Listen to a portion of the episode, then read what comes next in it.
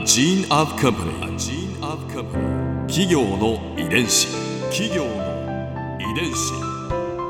全国に546万社以上あるとされる日本の企業その企業の数だけ理念があり使命があり人間ドラマがありますこの番組ではさまざまな企業のトップや社員の方にお話を伺いながら成長する企業の DNA を解明していきます企業の遺伝子ナビゲーターは私千葉なクララとクオン株式会社代表の武田隆さんです武田隆です。よろしくお願いします。本日は小田原の鈴広かまぼこ株式会社社長鈴木博明さんをお迎えしておりますよろしくお願いいたしますはい、どうぞよろしくお願いいたします。今回は鈴木博明社長のキャリアについて伺います企業の遺伝子。えー鈴木博明社長は1977年に大学をご卒業後北洋水産に入社されましたその後鈴広かまぼこに入社されて1996年に社長に就任されました社長は男の子3兄弟のご長男でらして社長になるのはまあすごく自然な流れだったそうですが子供の頃からその社長になるぞっていうこう教育を受けてきたんですか？まああの自然にね、お前かまぼこやるんだからみたいなそういう感じですよね。へだからこやるんだなと思いながら育ってましたから、別に学校出る時になりたいとかなりたくないとか別に一切ありませんでしたね。自然にこう仕向けられたっていうことかもしれませんけど。もう社長が大学をご卒業されてから一旦こう違う水産会社に入社されたじゃないですか。これは何か理由があったんですか、たまたまね、私が卒業する年にうん。200回力星、今の EEZ っていうんですか？はいはいあれが引かれた年なんですよ。引かれることになって。はいいや、これはちょっと原料環境勉強しとかなきゃまずいなと思ったんですね。でそれで、まあ、船の上ですり身を作る事業っていうのが、まあ、当時日本では盛んにやられていて、うんはいそのすり身加工母船っていうのがありましてね。で、それがベーリング海、アメリカの海域まで行って、はい。海の上に浮かんだまま、まあ、あの、キャッチャーボートみたいなのはもう何十隻で連れてくんですけど、うんうんうんキャッチャーボートが上げてきたお魚を、あの、大きな母船で冷凍すり身にするっていう工場が、へえそれに乗ってたんですけど、わ。で、まあ、いろんな作業を経験させていただいたんですけど、うーん海上工場みたいな感じうんですね。今、そういう感じですね。はい。一度出港したら戻るまでどれくらいかかるんですか？半年。だから私えー？6ヶ月乗って、で、魚はとにかく取れちゃうんで、工場止まんないわけですよ。はあだから6ヶ月の間、大きな台風で原料がちょっと枯れたのが1日あっただけ。あとは全くお休みなし。ええ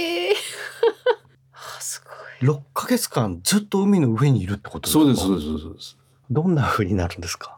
どんな風になるんでしょうね。だから、まあ、楽しみなんていうのは別に、ね、何にもない。何もないから、食べるか飲むか 寝るかみたいな。それだけですよね企業の遺伝子。何かその原料についてこう勉強になったこととかあったんですか？うん。まあ本当にたくさん取れるんですよね。まあ今でうもん資源管理がちゃんとしてるから取れるんですけうど、あのね、50メータープールみたいなのぐらいのはい。受け皿がうん。一番上の甲板にあるんです。うん。それがいっぱいになるんですから、毎日。すごいその50メートルプールがいっぱいになるほどの学量ってなかなかすごいですよ。すごいですよねすごい量ですよ。だからこんなに海の中にいるのかと思うぐらい。でもいなくなったりはしないんですか？ん取りすぎまあ、だからそれはあの特にやベーリング海っていうのはアメリカの経済水域ですけどね今はね、資源管理がかなりしっかりしていはいて資源管理。あの1年間に取っていい量っていうのは毎年毎年ね調査が元になってうん。数字が出されるんです。うん。だからこう変化があるんですよ。今今年は100万トンだとか今年は、ね、120万トン取っていいとか変化があるんですけどね。でもまあ今のところなんとかうまく維持できてるんですね。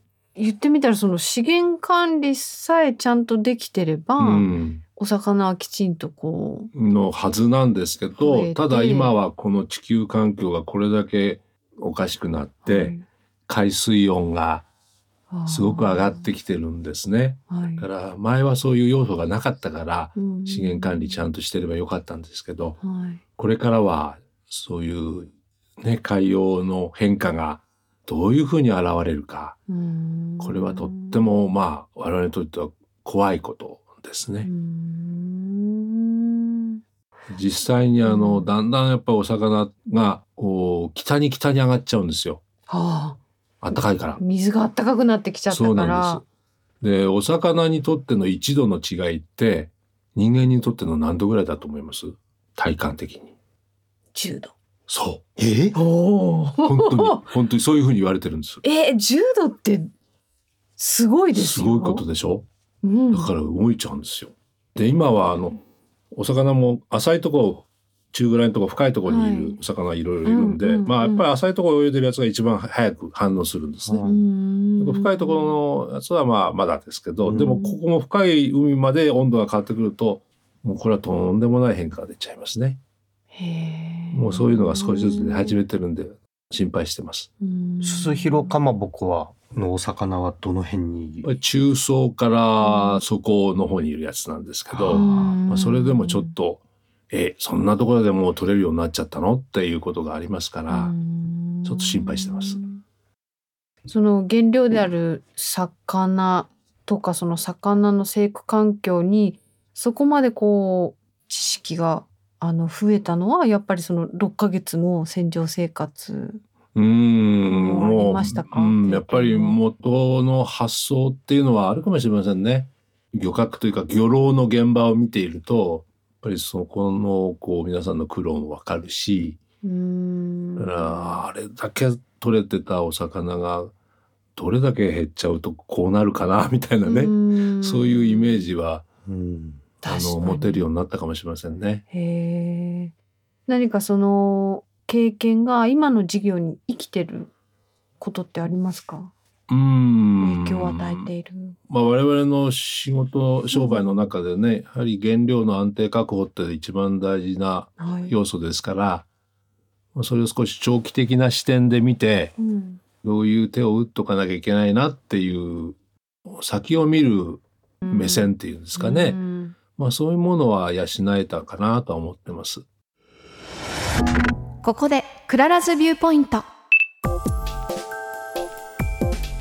今回印象に残ったのはいやあの社長ってこう優しいお声でひょうひょうといろんなことをお話しくださったけれど意外とこう大胆っていうかなんかこうたくましいところが終わりなんだなと思ったんです。だって普通は他のかまぼこ屋さんに修行に行くところをですよ。6ヶ月の遠洋漁業に出ちゃったんですから。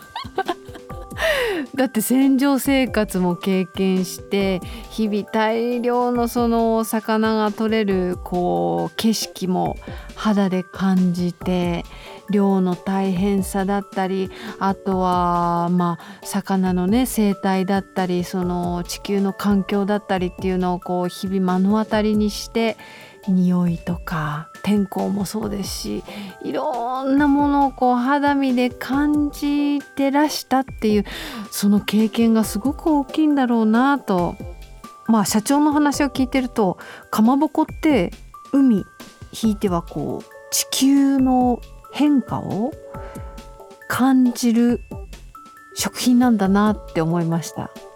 その原料のである魚たちに思いを馳せることで私たちもなんかこう環境のことを考えることになるんだなぁなんて感じながらお話聞いてました。企業の遺伝子。